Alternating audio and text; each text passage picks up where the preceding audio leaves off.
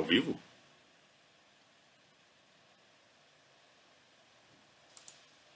Tá ao vivo ou não?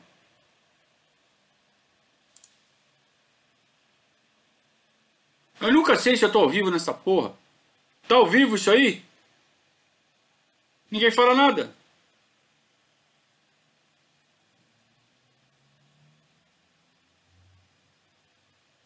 Puta, tá ao vivo? Então roda a vinheta.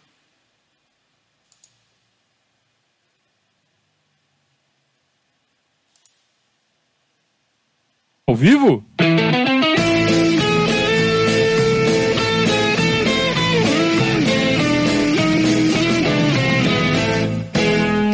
Opa, se tá ao vivo.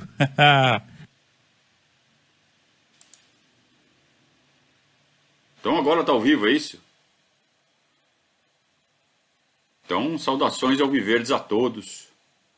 Eu sou Conrado Cacassi, estamos começando mais um Periscatio, vocês sabem, live que vai até vocês todas as segundas e sexta... Segundas e quintas-feiras, maledeto, aqui no nosso canal, no YouTube. YouTube! Então você já deu aquela gongada no sininho, aquela com vontade, rebenta com o sininho, dá pancada nele, com a mesma vontade que você está de pegar certos jogadores pelo pescoço. É assim que a gente tem que fazer, a gente tem que redirecionar às vezes a revolta que a gente sente em outras coisas, né? não neles próprios, porque o efeito muitas vezes é contrário.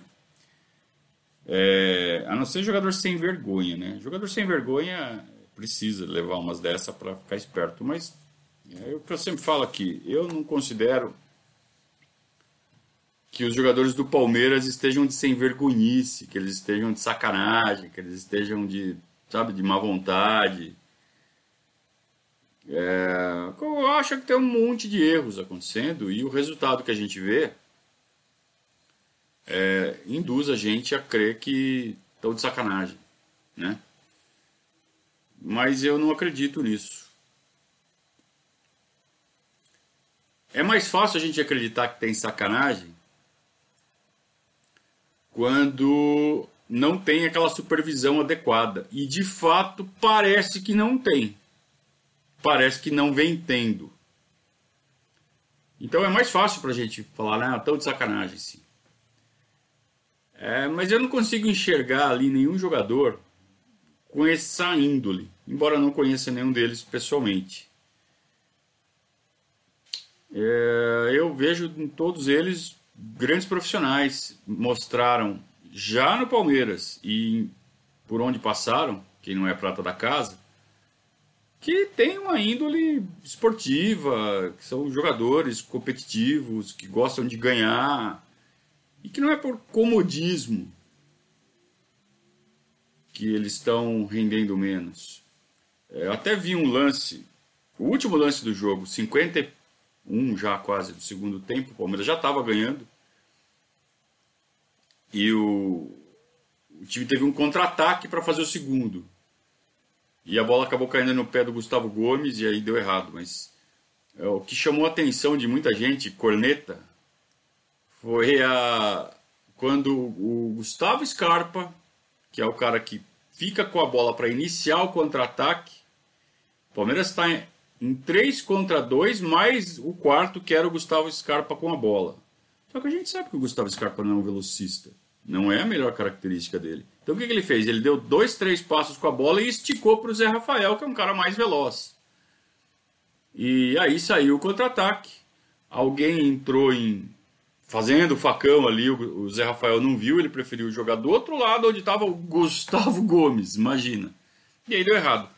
Mas aí, chuva de críticas no Gustavo Scarpa, porque ele também não, não prosseguiu na jogada. Ele deu tapa e parou.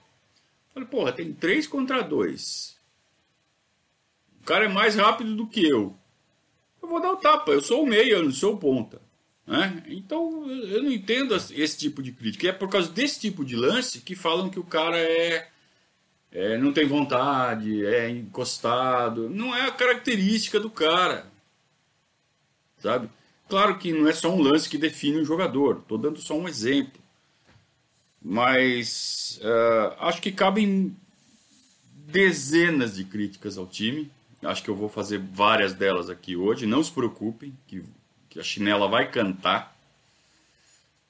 Mas essa não é uma delas. Essa de time sem vontade, time sem vergonha e não sei o quê. E ir em aeroporto Porra, tá passou da hora disso aí acabar, meu. Tá vendo? É, é uma modalidade de cobrança tão contraproducente, tão prejudicial, sabe? Que só, só desvaloriza o clube, só gera viés negativo pro clube. Você vê a torcida do Bambi foi lá cantar boi do Piauí hoje de novo, boi do Maranhão, boi do o raio que os parta, sei lá onde é o boi. Mas foram lá, encher o saco, fico. Falei assim, porra, mas torcedor tem que protestar mesmo.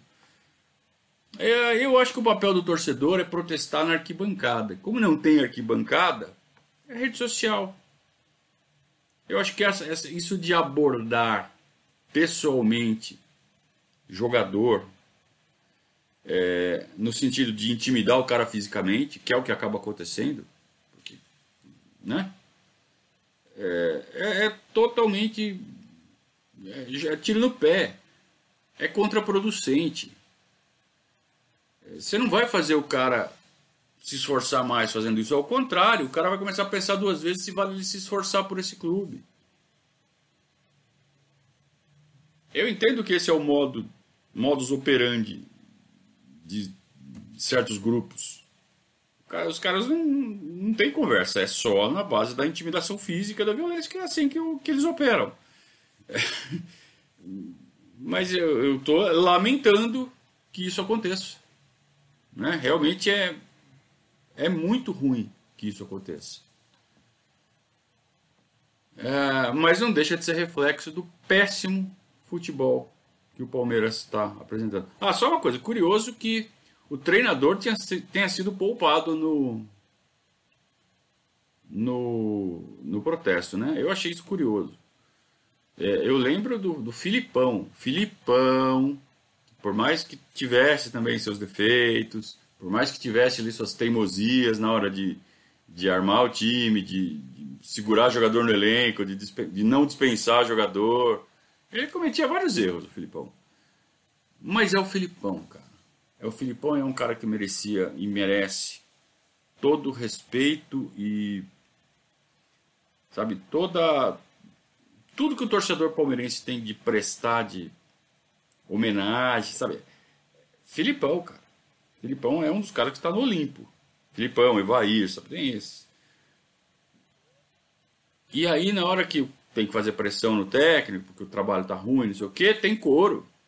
Filipão, seu imbecil. Pega esse time e vai pra puta que pariu. Não era assim que eles cantavam? Cadê o canto pro Lucha? O Lucha não tem responsabilidade nenhuma nisso aí. Tudo bem, a gente acabou de ser campeão, mas a gente tinha sido campeão com o Felipão também. Brasileiro. O Lucha a gente foi campeão paulista. Então cadê, cadê o coro pro Lucha? Por que, que o Lucha é poupado? Eu não estou estimulando. Para mim não devia ter canto nenhum, não devia ter intimidação nenhuma. Mas já que teve, por que, que não teve ninguém falando nada com o Luxemburgo? Eu achei estranho. Achei estranho, né? Fazer live com gente importante dá moral, né?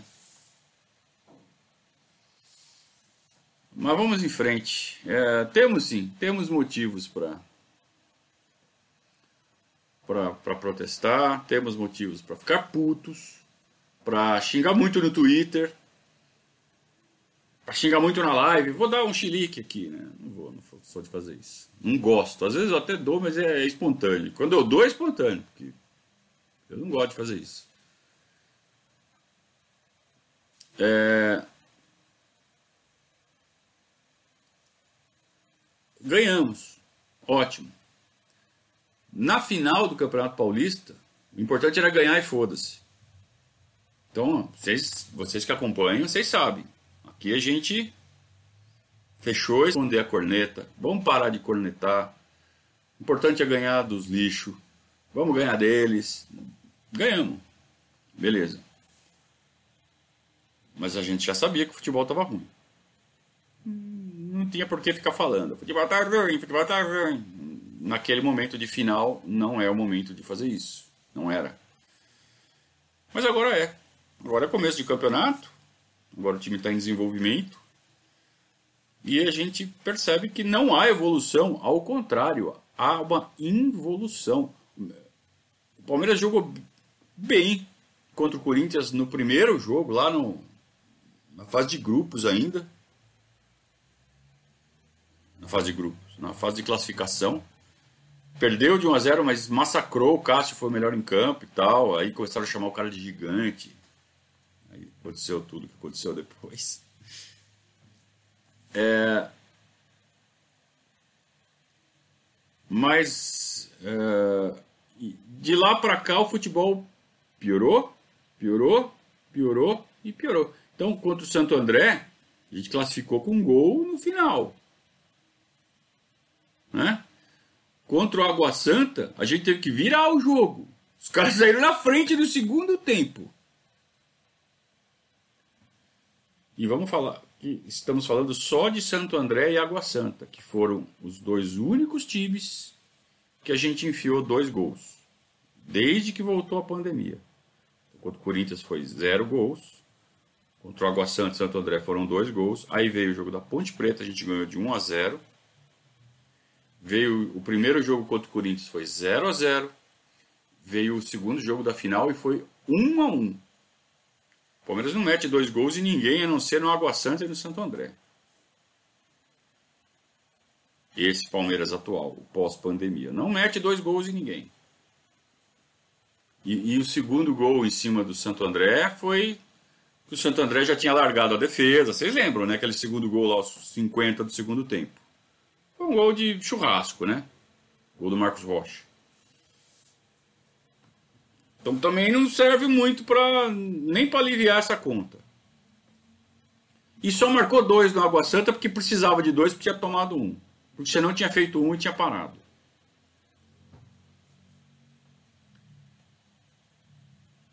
Certo, Juliano? É, eu tô vendo aí teu comentário. É, não, não, não podemos falar isso, mas. Né?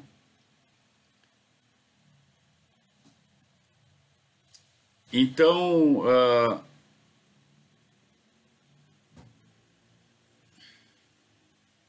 Tô lendo aqui, vocês escreveram perdi o que eu tava falando. Esqueci. Ah, dos gols, né? Palmeiras não marca gols. Não marca gols. Não tem. Não tem criação nenhuma. Tá involuindo. Tudo o que criou no primeiro jogo contra o Corinthians foi minguando, foi diminuindo, foi diminuindo, foi diminuindo. E hoje, no processo de construção de jogadas de gol, o Palmeiras não passa nem da primeira etapa, que é a saída de bola. Havia uma saída de bola. Não há mais. E aí é só chutão, só chutão, só chutão. Não é lançamento, é chutão. Lance do Rony lá do gol anulado, Chutão.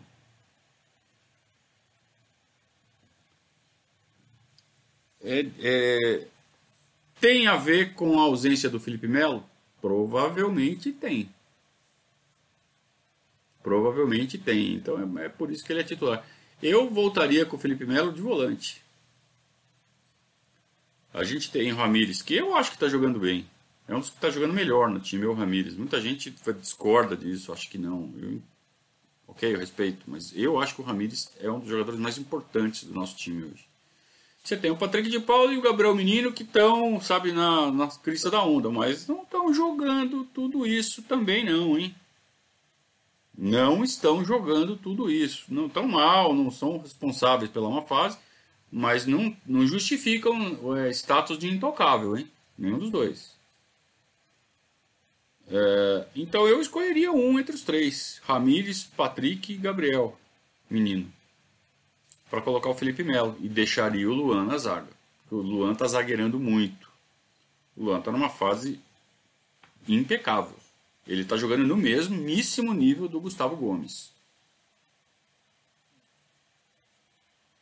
Mas que o Felipe Melo tá fazendo falta, tá. Então ele se escala como eu venho dizendo já há algum tempo, pela personalidade dele, pela liderança dele.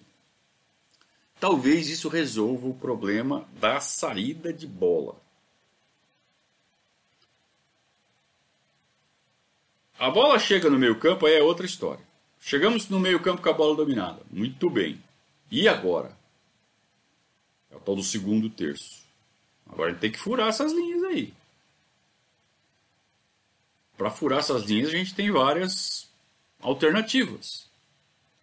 Então você pode fazer com jogada de toque rápido, você pode fazer com jogada de profundidade, você pode fazer com jogada de ultrapassagem, você pode fazer um, um lançamento por cima, dependendo do posicionamento, da distância do último homem para a linha de fundo. É, tem várias formas de fazer isso. Palmeiras não tem a menor ideia do que faz e os jogadores, em vez de tentarem algo, mesmo que na base do, do instinto, se livram da bola, tocam de lado, tocam para trás. Eu nunca vi tanto toque para trás como no jogo de ontem. Era um tal de voltar para o Everton. Lá da puta que pariu, o cara dava o passe pro Everton. Por quê? Porque o cara tá com a bola no pé e ele tem duas alternativas. Ou passar de lado e, e tirar de si a responsabilidade de um passe errado, ou tentar alguma coisa, tentar uma enfiada, tentar uma tabela, que é uma coisa mais arriscada que está mais sujeita a erro. Eu não sei se é porque tem muito scout, e aí o cara começa a ficar preocupado com o índice de passe errado. Eu não sei se é isso. Pode até ser, cara. Eu, às vezes passa isso pela minha cabeça. O jogador está com medo de dar o passe mais arriscado, porque vai começar a prejudicar o índice de, de passe certo dele. Então ele dá o passe de lado, né? Verdinho, passe certo. E o passe dele fica. O passe, aí, o passe econômico dele fica valorizado. Eu não sei se é isso. Mas eu sei que falta. Tá faltando culhão para tentar uma jogada Tenta, meu, vai para cima. Se não chutar pro gol, a bola não entra. Se não for para cima da, da menina lá, nunca vai se dar bem. Vai lá, meu. Então tem que chutar pro gol, cara. Tem que tentar. Tem que ir para chutar no gol, tem que armar a jogada. Tenta enfiar um passe, tenta acertar um, uma coisa diferente. Os jogadores estão distantes, então não dá para você tentar fazer uma jogada de, de, de, triangulação, né? de tabelinha. Os jogadores têm que se aproximar mais. Isso é treino. E jogo também é treino. Então o treinador tem que usar inclusive as imagens do jogo né? para corrigir as falhas. Então assim, está muito feio. Essa falta de opções também se reflete na postura do treinador, é por isso que eu cobro o treinador também. Então o Lucha tem muita culpa nisso. E ontem ele deu uma entrevista definitiva. Para mim, ele. Aliás, deixa eu botar a, a imagem, né? O tema aqui do, do que a gente está discutindo. Ontem o Lucha deu uma, uma entrevista que, para mim,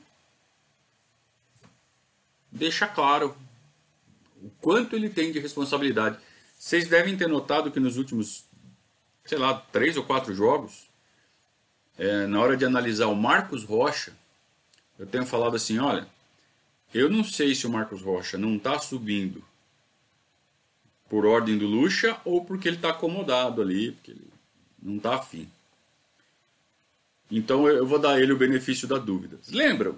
É, é, era assim os comentários que eu fazia. Olha, eu não posso, eu, não, eu, me recuso a acreditar que o Marcos Rocha esteja acomodado ali atrás. Pode ser a ordem do Lucha. Então eu não vou sentar o cacete no Marcos Rocha porque ele não está apoiando o ataque. Batata. Ontem o Lucha revelou que é ordem dele, sim. É ordem dele. Ontem especificamente foi. Ele falou não, eu proí, ele falou proibi o Marcos Rocha de apoiar porque o ataque com eles, é, o ataque deles com o Vitinho pela esquerda, ó, o Vitinho, é muito forte e o Adnan, lá, o lateral esquerdo ali também. Então ficou lá o Gabriel Menino segurando o lateral e o, e o Marcos Rocha pegando o, o ponta lá, o Vitinho. Certa vez um filósofo mencionou com muita propriedade que no futebol o medo de perder tira a vontade de ganhar. Esse filósofo, um dos maiores vencedores da história do futebol, um, é, um cara que foi comandante de um dos maiores times da história do futebol, foi o Palmeiras de 96. Um cara que se notabilizou pelos times que jogam bonito para frente e de forma cerebral, inteligente, envolvendo os adversários. Esse cara todo mundo sabe, se chama Vanderlei Luxemburgo. Esse mesmo Vanderlei Luxemburgo, que ao segurar o Marcos Rocha e colocar o Gabriel Menino para segurar o lateral esquerdo, tá com medo de ganhar, tá com medo de perder. E aí o time fica sem vontade de ganhar, Luxa. Você falou isso, cara. Então, nós não vamos atacar por causa do Vitinho. Já fiquei com vontade de falar um palavrão aqui. Não vou falar porque o Davi está assistindo, né, Davi? Grande abraço para você, viu? O tio não falou palavrão agora. É... E o Wagner falou que o maior problema hoje está no campo, no banco, está perguntando, né? Ou nas cadeiras de poder do clube. Qual a solução? É, o maior problema, cara, é, a gente tem que parar com essa mania, Wagner. Wagner, não existe nunca um problema só. Quando um time começa mal, um problema só não derruba. Quando o time começa mal é porque tem vários problemas. Tá? Então cada problema tem uma solução. Então, um deles é, é essa postura do Vanderlei Luxemburgo, que está com medo de perder.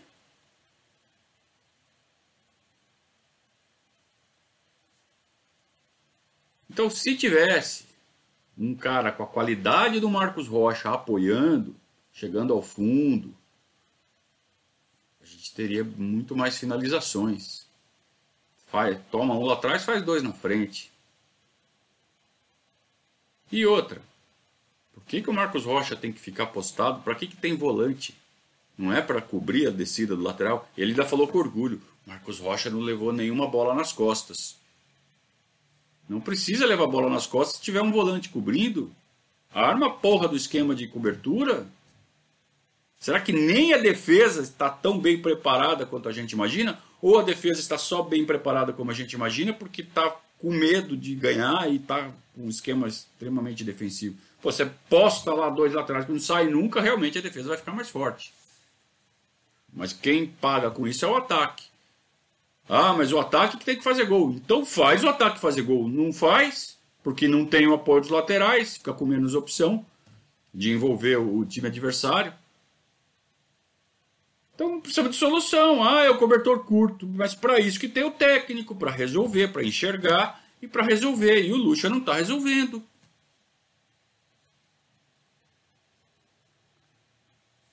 Faz sentido isso que eu estou falando para vocês?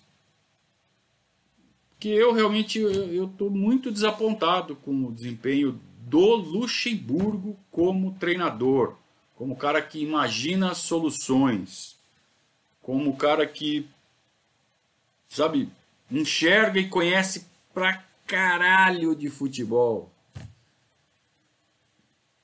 e que não tá não tá entregando e que não tá dando nem sinais de que vai começar a entregar. Ao contrário, ao dar umas entrevistas como a que ele deu ontem, ele mostra que ele está no caminho oposto ao que a gente precisa. Aí vamos falar de competitividade.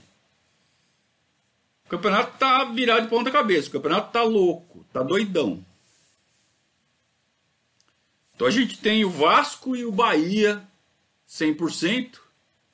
que coisa, né? Com dois jogos. Eles estão jogando agora, né? Até vou colocar aqui o, o placarzinho para ver se está acontecendo alguma coisa. Eu tô com um problema terrível de memória nessa minha máquina, gente. Então, às vezes dá umas travadas, às vezes o negócio fica picotando, é feio, né? Eu vou abrir outra página aqui ainda que é pesada e vai talvez pese um pouco mais, mas vale a pena dar uma olhadinha, uma espiadinha nos resultados parciais da rodada.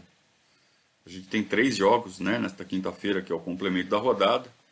No segundo tempo, já 0 a 0 Sport Santos. 30 minutos em Fortaleza, Ceará 0, Vasco 0. E no Morumbi, engraçadíssimo, né? É, no Morumbi, São Paulo 0, Bahia 1. Quem é que tá pequenando mesmo? É... O Vasco está perdendo 100%. O Bahia está indo para o terceiro jogo, está indo para três jogos, três vitórias. E torna-se o líder absoluto do campeonato por pontos ganhos e perdidos. É, mas o campeonato está muito louco. Você vê, o Bahia. Não que o Bahia seja uma força desprezível, né? não é um time de ficar caindo para a segunda divisão, ficou um tempão na segunda divisão o Bahia, né? Mas parece que se acertou bastante na parte administrativa, na parte diretiva. Parece que profissionalizou bastante todos os seus processos de uns poucos anos para cá e vem se mantendo na primeira divisão com muita facilidade.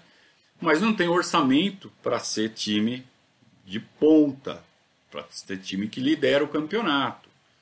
Então o Bahia tipo, seria um tipo de um Leicester aqui no futebol brasileiro, né? Fazendo a comparação com o futebol inglês. Que não impede de ser campeão mesmo no campeonato de pontos corridos. Mas é surpresa, ou alguém olhou pro Leicester e falou assim: ah, eu sabia que esse time ia ser campeão. Nunca, né? Lógico que nunca. Isso aconteceu aqui há quatro anos atrás, né? É... Então, esse campeonato é um campeonato que possibilita isso. Um Leicester ser campeão, um Bahia ser campeão. Dá? Pode. Pode sim, pode sim. É um time bem arrumadinho, bem treinado. O Roger Machado, eu gosto muito do trabalho dele. Sempre gostei. Quando passou aqui pelo Palmeiras, eu fiquei muito triste quando ele foi demitido. É... Então, como o campeonato tá nessa maluquice, nessa coisa de ficar de ponta cabeça, a gente fez aquela promoção, aquela projeção de 80 pontos, né? 80, 84, né? 84 pontos, 82. Talvez não seja preciso isso. Eu estava vendo aqui a história do, do, da pontuação do Campeonato Brasileiro desde que ele ficou com esse formato de 20 clubes, pontos corridos. Teve um campeonato que o São Paulo ganhou, 2007, eu acho. O São Paulo foi campeão com 78 pontos e o vice, o vice-campeão teve 62. Foi o Santos. Teve um deles, com certeza, não sei se foi o 2006, 2007, 2008. Eu não sei se qual deles foi, mas o São Paulo ficou em primeiro, com 70 e tantos. E, e o Santos ficou com 62 vice-campeão. Por quê? Porque naquele campeonato em específico, o perde-ganha também foi muito grande. Então os pontos foram, foram mais distribuídos entre os clubes. E ninguém disparou, com exceção de São Paulo. Ficou todo mundo ali num bolão. E quem tivesse feito 63 pontos era campeão. Olha que coisa. Não precisava o São Paulo ter feito 77. 63 era campeão. O, o, o campeonato do Flamengo, em cima da gente, 2009, que a gente acabou caindo para quinto nas rodadas finais, a gente estava liderando. 2009, né? Aquele campeonato traumático. O Flamengo foi campeão com 67 pontos. Vocês pararam para analisar que na dinâmica dos pontos, da distribuição dos pontos, isso acontecia bastante no futebol brasileiro e deixou de acontecer por quê? Porque sempre está tendo, nos últimos tempos, por causa de uma, uh, de uma de um novo cenário financeiro, você tem três ou quatro clubes que descolaram. E esses três ou quatro clubes estão tudo marcando mais que 70 pontos todo ano, todo ano, todo ano, todo ano. O Santos eu não sei como ele consegue. Tá? Mas também é um dos que está sempre marcando 70, chegando perto disso. E tem muito clube ficando para baixo. Então, assim, se você pegar e colocar um gráfico, né, a pontuação, antes era bem mais horizontal, né, do menor para o maior. Agora está muito mais inclinada essa curva de pontos. Se você pegar empilhar barras, assim, né? colocar barras lado a lado, né? o gráfico, do menor para o maior, antes era assim, agora está assim. Os que fazem menos fazem muito menos e os que fazem mais fazem muito mais. É, esse campeonato parece que ela, que vai fazer assim de novo. Que vai ser mais equilibrado, que talvez o campeão não precise fazer 80 pontos, não. Então dá. Como ele já perdeu uns pontos idiotas agora no começo da campanha, recuperou dois que eu realmente não esperava ontem. Dois pontos recuperados do jeito que foi, né? É... Então ainda dá para pensar em brasileiro. Não é hora de largar o brasileiro, como eu cheguei a cogitar há alguns dias, dependendo dos resultados. Se tivesse perdido ontem, talvez estivesse pensando isso ainda. Mas como ganhou, né, você já começa a falar, puta, calma, calma que não... A lei de Guardiola não vai tirar a gente. A lei de Guardiola vocês sabem, né? A lei de Guardiola ela fala assim: você ganha um campeonato nas oito rodadas finais, naquela, naquela arrancada final. Ali. Quando você está ali pau a pau com um cara, e aí você ganha todos os jogos, atropela. É ali que você ganha o campeonato. Onde é que você perde o campeonato? Nos oito primeiras rodadas. Nas oito primeiras, se você ficar para trás, não adianta você querer depois recuperar e fazer uma campanha fodida. Não vai ganhar. A não ser num fenômeno, né? como foi, por exemplo, o Flamengo ano passado foi um fenômeno. Né? Mas a gente não deve contar. Isso é, é a exceção que confirma a regra. Né? Então, para você ser campeão nos pontos corridos, você tem que ficar no mínimo no comboio ali. Você não pode ficar muito para trás nas oito primeiras rodadas. E parecia que o Palmeiras ia ficar. E não digo que ainda não parece. Por quê?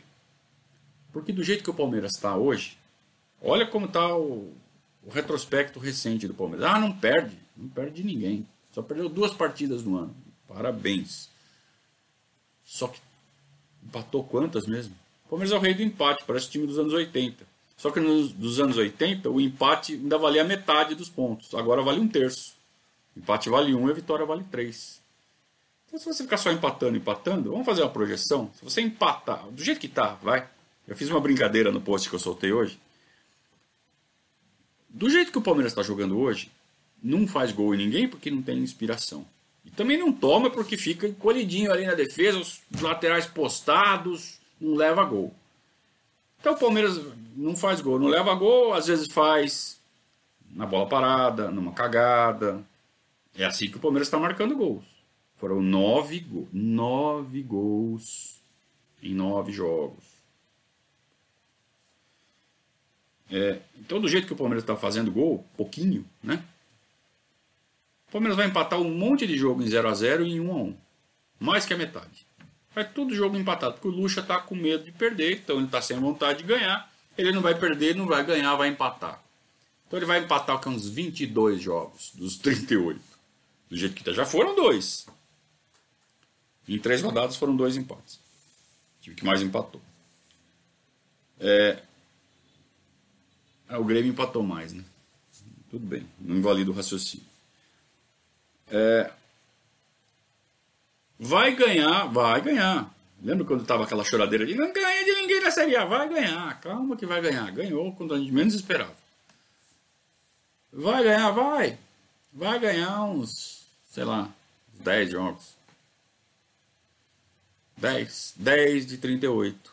Jogando assim, como está jogando, vai ganhar no máximo 10 de 38. Não vai ganhar mais do que isso. Precisa mudar, precisa melhorar. Jogando assim, é 10 vitórias, sendo 8 de 1 a 0 e 2 de 2 a 1. Vai, quando pegar o Curitiba, que está apanhando de todo mundo, você tem que trocar o técnico. É, e quando pegar, sei lá, uma outra baba aí, vai ganhar de 2. O resto vai ganhar tudo de 1 a 0. Tudo de 1 a 0, tudo de 1 a 0. E vai perder meia dúzia de jogos. Pense que não vai perder nunca. Vai perder, vai pegar time que está, né? Forte, vai, vai ganhar. Vai perder, vai acabar tomando. Quanto? Não muitos. Seis. Seis partidas. Tá bom. Faz a conta aí. 22 empates e 10 vitórias. Quanto dá? 52 pontos. 52 pontos não dá G6. Não dá Libertadores. Dá meião da tabela ali. Nono lugar, décimo lugar. É isso. É, o que o time do Lucha hoje está jogando é isso. Então, neste momento, matematicamente, com os resultados que a gente teve, a gente ainda está dentro. Né? Não, a lei de Guardiola ainda não cortou a nossa cabeça ainda. Mas precisa melhorar. Nós temos pela frente agora, após o clássico contra o Santos, no Morumbi. Vou repetir, clássico contra o Santos no Morumbi. Absurdo. Uma semana pela frente. Livre, sem jogo é a única que a gente vai ter em meses. É uma semana de ouro. A gente não pode perder essa semana, não pode desperdiçar essa semana, ela tem que ser muito bem aproveitada. Aí eu fico pensando, e se o Palmeiras toma um pau do Santos e os caras resolvem demitir o Lucha no domingo? Ah, vamos perder essa semana porque não vai ter técnico contratado. Então é por isso que eu estou falando. Já deixa um técnico aqui, ó, na manga, se for para demitir o Lucha no domingo. Se não for para demitir o Lucha, ótimo. O Lucha já está com o trabalho iniciado. Que use bem essa semana e que faça o time melhorar. Se for para demitir, o cara já começa na segunda-feira, seja ele quem for. E, e não quero falar de nome. Até porque o mercado de técnicos para os clubes brasileiros hoje ampliou-se de forma extraordinária com a vinda do São Paulo e do Jorge Jesus e agora desse Domenech aí. O mercado brasileiro passou a ser uma realidade para o mercado uh, europeu. Sul-americano já é faz tempo. Mas um cara renomado na Europa, como é o São Paulo, ele valoriza o mercado brasileiro de técnicos. Campeonato Brasileiro como, como uh, possibilidade para técnicos. Então, é, no, aquela coisa que a gente sempre fala assim, ah, vai demitir, vai trazer quem? Puta, no mercado brasileiro realmente é foda, é desanimador. Mas agora o mercado ampliou-se de forma absurda. Então, não quero saber. Quem vem se for para demitir o Lucha? Se for para demitir, tem que demitir, mas tem que trazer o cara para começar segunda-feira. E para o cara começar segunda-feira, ele já tem que estar. Tá... Tem que saber o preço dele. E não estou falando que é para demitir o Luxemburgo, não. Que se ele der sinais, se der para continuar, continua. E vamos torcer para ele acertar. O que eu nunca, o que eu estou querendo para concluir, vai. O mais importante de tudo é aproveitar essa semana livre, que ela vale ouro. Parece que pouca gente está dando a importância que essa semana tem. Que ninguém vai ter esse tempo. Pouquíssimos clubes vão ter esse tempo. Quem tiver tem que aproveitar, porque estão todos os times muito ruins e é por isso que está essa bagunça. Na hierarquia, né? na classificação. Então que as pessoas que comandam o nosso futebol tenham sapiência e cérebro para isso, certo, Priolato? Rodrigo Priolato, que fez também aqui um apoio ao nosso ao nosso trabalho. Muito obrigado. Uh, antes de passar para o bate-papo aqui, vai ter bate-papo, tá? Eu vou, claro, prestigiar o nosso grande patrocinadora, Conduta Contábil. A Conduta Contábil, que é um serviço de assessoria empresarial, oferece serviços de departamento contábil, de departamento fiscal, de departamento de pessoal e também assessoria para profissionais liberais e assessoria empresarial em geral. Você que é profissional liberal, você que é empresário de qualquer porte, pode contar com os serviços da conduta contábil. Além disso, toda aquela parte de papelada, né? Abrir, abrir empresa, alterar contrato social, fechar a empresa, é, consultoria tributária, é, tudo com eles, tá? Tem uma equipe especializada é, que vai dar todas as dicas para vocês fazerem a melhor estratégia para o negócio de vocês e principalmente para poupar tempo, para tirar as, as, chatices da frente, a dor de cabeça, aquela coisa de guichê, de carimbo, de papelada, de prazo. Põe na mão deles. Foca no trampo. Né? Use os serviços da conduta contábil, entre em contato com o comercial da da Conduta Contábil, que é a dona Virgínia, pelo número 449-877-3503. Vocês certamente ficarão satisfeitos como eu estou. A Conduta Contábil foi um grande parceiro durante a pior parte da pandemia, né? quarentena mais severa e continua sendo o que a gente valoriza muito. Um grande abraço para a equipe da Conduta Contábil. Agora vamos lá. Não tem pergunta de superchat? Então vamos lá. Vou voltar um pouco aqui. O Dinho está falando que essa frase não é do Luxemburgo, é do Spinoza. Olha, você tem certeza disso? Alguém tem aí o voto de Minerva aí? Eu acho que é do Luxo, hein? Assim como o Filipão, disse o James Favaretti, eu não sei se é James ou James, ele me pergunta, ele fala assim, assim como o Filipão, o Palmeiras joga pela segunda bola, lançamento para frente para os atacantes e o rebote pega os meios de frente, jogou tão somente pelo resultado. Eu não acho que o jogo do Filipão era só isso não, o jogo do Filipão era um pouco, pouco mais elaborado, né? O do Palmeiras parece ser isso. Sim. Na verdade, o jogo, o jogo do Palmeiras acaba sendo isso. Porque não tem tática nenhuma. Não é tática. Isso não é tática.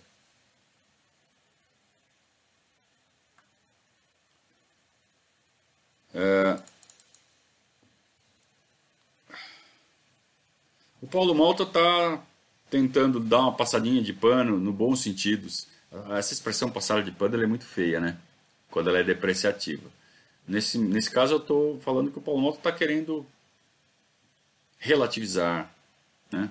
Até mais bonito falar do que passar o pano. É, ele está relativizando essa responsabilidade do Luxemburgo, falando: ah, afinal de contas ele ganhou o Campeonato Paulista. Ah, cara, mas uma coisa é uma coisa, outra coisa é outra coisa. É, o que eu, que eu acho que a gente nunca não precisa é, fazer as críticas ao Luxemburgo com ódio com, né, ah, esse não sei o que, não, você nunca me viu fazendo isso e nunca vai ver. Né? Tenho muito respeito pelo Luxemburgo, pelo Vanderlei Luxemburgo treinador e pela pessoa que eu não conheço. É, mas o fato de ter sido campeão não, não o exime de receber críticas pelo trabalho que está fazendo e pelo pouco que está entregando. Tá? Então, fica claro se uma coisa é uma coisa, outra coisa é outra coisa.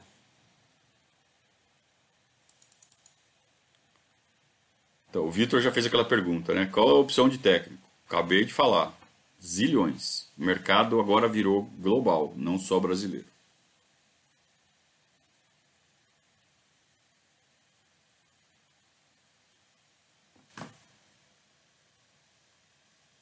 O nível do Brasileirão deste ano seria comparável ao de 2004? Pergunta o Vitor. Ah, não, cara, não é a questão do nível. Eu acho que o nível deste ano é mais alto, só que está bagunçado, porque está todo mundo bagunçado. A preparação de todo mundo foi bagunçada. Então está mais desorganizado. Mas o nível técnico eu acho que o futebol brasileiro cresceu em nível técnico de 2004 para cá. 2004 era muito feio. Você tinha uns puta de uns craques jogando na Europa, né? Você ainda tinha Ronaldinho, Kaká, os caras jogando bola pra cacete. O próprio Rivaldo ainda estava lá em fim de carreira. É... E, e, aqui, os jogadores que ficavam aqui eram muito ruins. Né? Adriana jogando muito, né? Aí os que ficavam aqui eram fraquíssimos, né? Tanto que o Palmeiras de 2004 liderou o campeonato por muito tempo e era um time mediano, bem medíocre.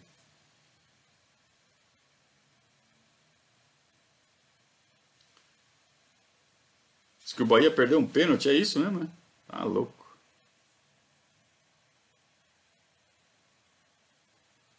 O Dionísio Machado está falando assim: Ah, você lembra que em 2008 o Palmeiras estava liderando o brasileiro e um torcedor agrediu o Lucha, acabamos perdendo o título aquele ano? Foi em 2008, na véspera, no embarque do jogo contra o Flamengo.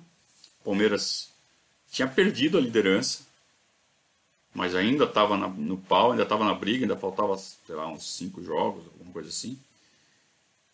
E aí ele, o torcedor foi lá e, o torcedor não, um grupo, foi no aeroporto, deu um safanão no luxo, ele acabou caindo, quebrou o braço, luxou o braço, não sei se era mesmo, se era Miguel, também tem isso para deixar o episódio mais grave. Mas uh, deve ter machucado. O fato é que o Palmeiras perdeu de 5 a 2 do Flamengo. Porque uh, essa, essa manifestação foi na ida. E aí fudeu tudo, né? É uma coisa que é o que eu falo. Esse tipo de intimidação física em cima de jogador não resolve porra nenhuma, a não ser que seja um vagabundo, vagabundo mesmo. Agora, assim, o Lucha tinha deixado. Deixa eu pensar. O Lucha tinha deixado. Eu acho que foi por causa da. Da história da, dele não ter ido treinar o time na Argentina. Né? É, o Palmeiras foi eliminado pelo Argentinos Júnior da Sul-Americana, porque o, Lucha ficou em São Paulo e comentou o jogo da cabine, que é um absurdo. Um enorme absurdo, eu não sei como permitiram isso. Nunca entendi como isso foi permitido. E aí o pessoal ficou muito puto com o Luxemburgo, né?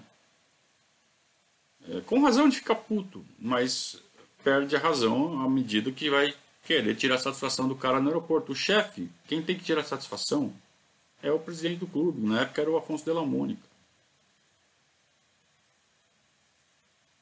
diretor de futebol, que na época era o Gilberto Cipulo. Eles que tinham que tirar satisfação, não o torcedor.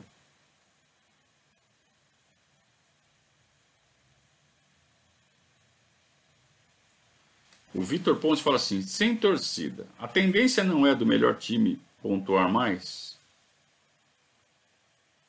O melhor time é o que pontuar mais. O time, o elenco, o melhor elenco, você está falando, o mais técnico, não necessariamente, cara. Porque assim, é, eu, eu entendo que nesse primeiro turno você vai ter uma grande bagunça e vai ter times que vão fazer mais pontos do que fariam normalmente e vice-versa. No segundo turno, a ordem natural tende a se restabelecer. Mas talvez um time bom, vamos dar exemplo, o Flamengo.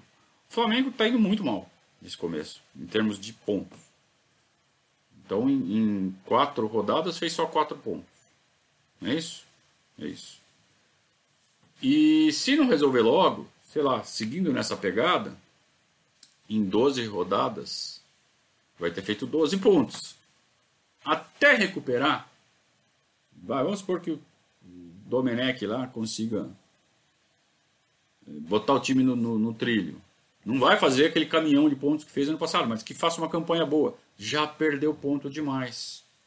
Ao passo que um Bahia da vida, um Atlético Mineiro da vida, um Internacional da vida, ou o próprio Palmeiras, se conseguir marcando os pontinhos de forma razoável até o fim do primeiro turno, é, também tende todo mundo a se arrumar, o Flamengo não alcança. Mesmo tendo, teoricamente, o melhor time, o melhor elenco. Vamos supor que o Bahia pode ser campeão, cara. E não vai ser o melhor time, não vai ser o melhor elenco. mas é o time que fez mais pontos. Vai, vai ter sido o melhor time, mas não o melhor elenco. Agora, se a sua pergunta foi o melhor time pontua mais, claro, por definição, o melhor time é o que pontua mais.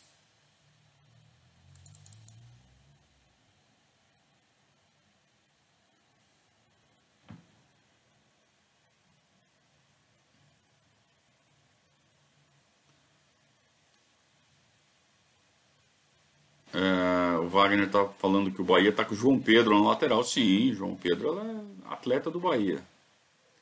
Se destacou aqui em 2014. Eu não sei onde ele se destacou. Ele jogou. Ele não se destacou, não. Ele era bem fraquinho aqui. Nem ele, nem o Natan. Natan, eu lembrava que o, Natan parecia aquele personagem lá do, do Toy Story. O cowboy, né? O Woody. Botar um chapéu na cabeça do Natan, ele fica igualzinho o Woody que é dublado pelo Tom Hanks. André Maia. André Maia fala o seguinte, peraí, perdi, voltou. Um time que não jogou nada, foi campeão paulista. Melhorando um pouco, podemos sonhar com o Endeca. Eu acho essa palavra horrorosa, eu não vou usá-la nunca. Mas melhorando um pouco dá sim, cara. Ainda dá. É o que eu estou falando. Todo, todo construindo essa, esse raciocínio em cima de que ainda dá. Se sair dessa letargia, se a gente tem, né, alguns fatos novos para mudar o, a cara do time, que é a volta do Felipe Melo e a volta do Gabriel Veron. Pode dar uma cara nova para o time, a entrada desses dois jogadores. Pode, dá para sonhar sim, cara. A gente vive de esperança. Já pensou chegar aqui e falar assim: não, pode esquecer, é, nossa, nosso objetivo é não cair, 45 pontos. Tem uns caras falando isso. Puta que além de Além de achar isso de um péssimo gosto, eu acho que fazer isso é, é ter mau gosto. É, você faz mal para as pessoas, cara, fazendo isso. E, e, repito o que eu sempre falo: cada um faz o que quiser na internet. Eu não estou aqui para falar o que cada um deve fazer, como cada um deve fazer seu trabalho. Mas eu, eu não faço por causa disso. Sabe? Além, primeiro que eu não acho que, vai, que é, é isso. Eu não acho que é. O objetivo do Palmeiras é fugir do rebaixamento. Nunca achei e está longe de eu achar isso. Pelo menos do jeito que está configurado o clube e o elenco nesse momento. Não é time para pensar, se preocupar com rebaixamento. Porra, não é. Mas mesmo que eu achasse, na terceira rodada, ficar com esse. Ah, eu caí! É, sabe? Pô, você machuca o cara que tá ouvindo, cara. Você faz a vida do cara ficar pior. Não é essa a minha intenção, cara, piorar a vida de ninguém. Mesmo que tiver que falar, ó, tá tudo uma bosta, e tá. É, sabe, é oferecer solução, é pensar um pouquinho e, sabe, tentar dissipar a fumaça. Os caras, em vez de, sabe, de abanar a fumaça para dissipar, eles abanam o fogo para fazer mais fumaça. Puta que pariu. Marcos Biancardi fez o superchat, muito obrigado.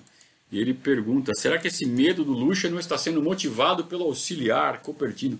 Marcos, me fala como.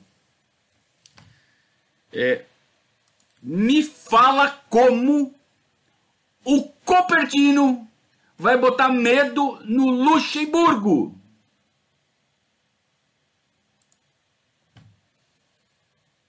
Eu não sei, cara.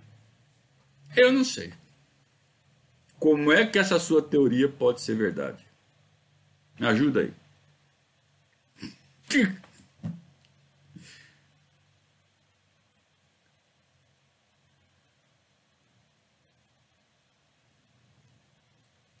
Alexandre Soares fez um superchat também, diz que falta pressão no Lucha. Ele parece estar confortável com o Paulistinho, espero que ele tenha, ele tenha repertório para solucionar nosso antifutebol. Se não. Então. Você lembra que o Lucha deu uma, uma coleta, uma, uma, fez uma live na semana anterior, junto com gente muito importante dentro do clube? Você sabia que o assessor de imprensa do Luxemburgo é o mesmo dessas pessoas importantes? Então, o Lucha parece estar muito confortável? Parece. Sabe o que parece? Que ele tá. Então, esse pode sim ser um dos problemas. O que é estranho é que ele está se comportando como treinador da, da forma exatamente contrária a quem está confortável. Porque essa, esse, esse jeito medroso dele armar o time parece de um cara que está com a corda no pescoço. E ele não está. Pelo menos não parece.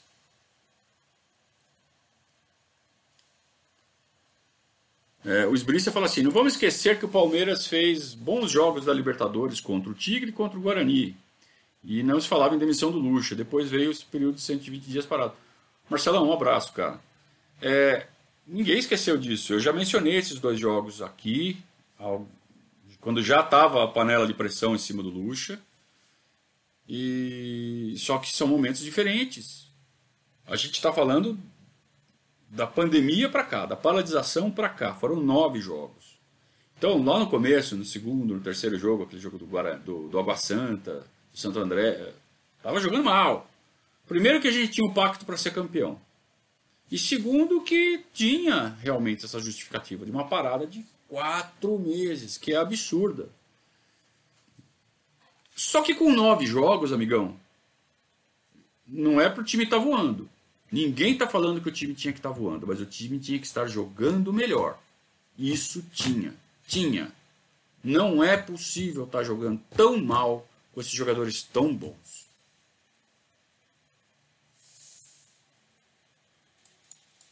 Marcos Vinícius também faz um superchat, muito obrigado pelo prestígio. E ele menciona o depoimento do jornalista Fred Ring, é, amiguinhos. Saiu um jornalista do Sport TV e ele falou coisas muito interessantes. Leiam, procurem. Depoimento Fred Ring. Na internet vocês vão entender do que eu estou falando. Boa lembrança, Marcos Vinícius. Muito obrigado. Tem gente de olho grande no, no Carlo Ancelotti. Carlo Ancelotti, é, para mim, eu era fã número um do Carlo Ancelotti nos anos 2000. Né? Ele fazia trabalhos magníficos, principalmente o que ele fez no Milan. Eu, eu, era, eu era muito fã do futebol que o Milan jogava no começo dos anos 2000, primeira parte dos anos 2000, encantava. A forma como ele trabalhava aquele elenco, nunca entrava com o mesmo time. É, um cara estava à frente do tempo dele. Hoje já não sei, mas desaprender não desaprendeu. Será? É, é um sonho, né? Ter o Carlo Ancelotti aqui no, no Palmeiras. Mas eu não vou ficar alimentando esperança de ninguém, porque eu acho isso sacanagem.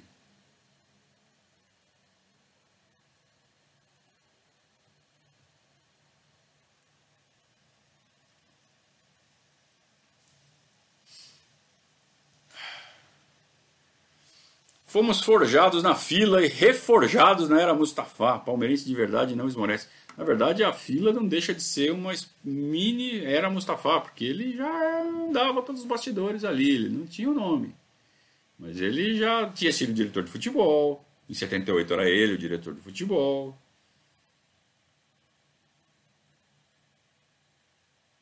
Ah, e aí o Marcelo Sbrícia me traz uma história que me deixa muito pistola, cara. Que é torcedor que fala assim: enquanto o Lucha for técnico, eu vou torcer para perder. O filho da puta torce para opinião dele, não para o time, cara. Juro por Deus, esse, esse tipo de torcedor desperta alguns instintos em mim. Torcer para o Palmeiras perder é a puta que o pariu. Sabe? Quem, isso é coisa de corintiano. Quem faz isso é corintiano. Corintiano torce para o Palmeiras perder. Então, meu sincero, ó, é que tem criança assistindo, eu esqueço, eu falo um monte de palavrão. Mas, olha, é, o cara, é, o cara dá mais valor para a opinião dele do que para o Palmeiras, cara. Esse, esse, cara tem que. Eu, eu torço para que ele tenha hemorroidas daquelas, bem postulentas. Na hora do cara sentar, o cara, sabe, urre de dor. E não tem o que fazer. Nunca tive, eu já vi, né, que tem, mas eu nunca tive. Urra de dor. É isso que eu espero que aconteça com esses caras que torcem contra o Palmeiras. Pra ter razão. Eu quero estar errado, eu quero que o Lucha dê uma reviravolta. Eu quero que o Lucha encha a gente de alegria.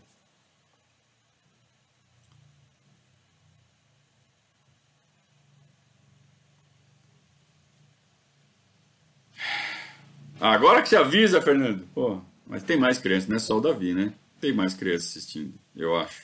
Não devia, mas tem.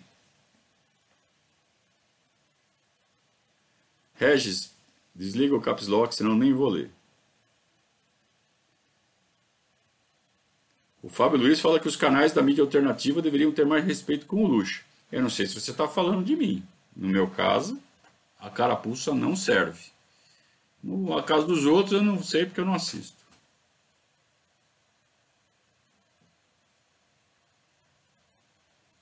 É, não assisto não é por desprezo, não, é por falta de tempo. Eu tenho que trabalhar, eu tenho que cuidar da minha família e tenho que fazer o nosso projeto aqui. Não dá tempo de ver os outros. Até gostaria, mas não consigo. O Thiago fala que seria interessante ter um treinador europeu, porque além de tudo, abriria portas e seria mais fácil trazer grandes nomes da Europa. É um bom ponto de vista.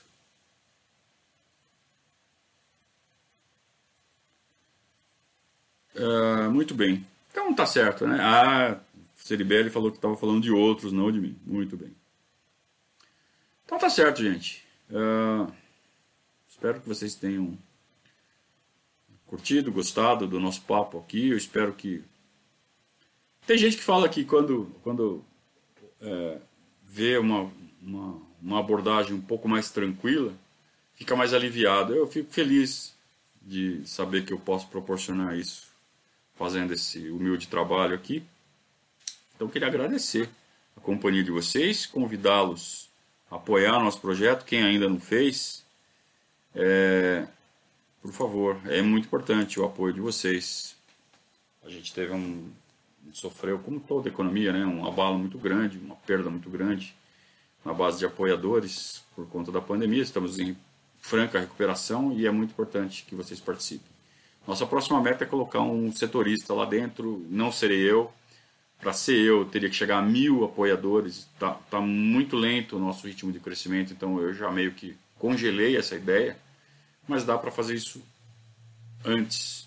Dá para colocar um menino, dá para colocar um estagiário, treinar esse menino para fazer ele ter a nossa cara, não a cara, não a faixa, é, mas ele ter o nosso jeito de trabalhar, não usar de sensacionalismo, preservar o Palmeiras, não fazer, é, não fazer fofoca, é, esses vícios que os meninos saem da faculdade de jornalismo, a gente já vai cortar de início. É, para ele fazer um trabalho com a cara da nossa casa. Daí, se ele levantar voo e for para outras casas, aí ele pode usar tudo que ele aprendeu na faculdade de jornalismo. Aqui não, aqui a gente vai ajudar esse menino a se desenvolver, a desenvolver outros aspectos do repórter, né? A ser ligeiro, a ser esperto, a ficar de olho na notícia, a ficar a saber com que contatos ele tem que estabelecer. É, isso a gente vai ajudar a desenvolver a carreira desse, dessa pessoa. Mas para isso a gente precisa de apoio. Então eu peço a vocês, está aqui embaixo correndo, quem puder, quem tiver, é, quem gostar de uma ideia dessa, né, de ter um canal com essa cara, que tenha um alcance maior, que tenha. A, a gente hoje não dá notícia, né, a gente só replica o que sai na imprensa. A gente vai passar a ser um canal de notícias legítimo também, buscados pelo nosso repórter. Isso é muito importante, ter essa independência. Então, para ter essa independência, o seu apoio é muito importante. Então, Acesse www.catarse.me Verdazo, torne-se um padrinho do nosso projeto, participe do nosso grupo de WhatsApp, é um grupo de altíssimo nível. Às vezes eu tenho que pegar um ou outro pelo pescoço, mas no geral é de altíssimo nível. É, comparado com o que tem por aí, sabe? Essa coisa negativa. Tudo cara torcido, tudo cara de Maurão, todo mundo assim. Não, no nosso grupo não é assim, né? Nosso grupo é. É, é, porra, é a mesma pegada que a gente tem aqui. Bom humor, às vezes uns arranca-rabo, mas acontece, mas ah, em nível alto. Né? Isso é muito importante. Então eu tenho, além de tudo, muito orgulho desse grupo de padrinhos que hoje está em 400 pessoas. E ter você ao nosso lado vai ser um enorme prazer. Então, é, fica aqui o convite para se tornar padrinho do site e também para continuar prestigiando as nossas transmissões, dar o joinha, não se esqueça de dar o joinha antes de sair. E a gente volta. Que dia é hoje? Que eu já não sei mais. Hoje é quinta. Então a gente volta no pré-jogo. Né? Pré-jogo do Santos. Jogo marcado para domingo à tarde. Meia horinha antes, já fica esperto. A gente começa a transmissão. Não aqui. Lá no nosso canal do Instagram. Verdazo CEP é o nosso canal lá no Instagram. Arroba Verdazo CEP, SCP de Sociedade Esportiva Palmeiras. Tá certo? Muito bem. Uh, muito obrigado, amigos, pela companhia, pelo papo agradabilíssimo hoje. Foi muito gostoso. Eu acho que tá cada vez melhor, né? O pessoal que vem no chat, participa, tá cada vez mais afinado. Então, isso é, eu acho muito gostoso, muito agradável. Muito obrigado a todos vocês. Um grande abraço. Saudações.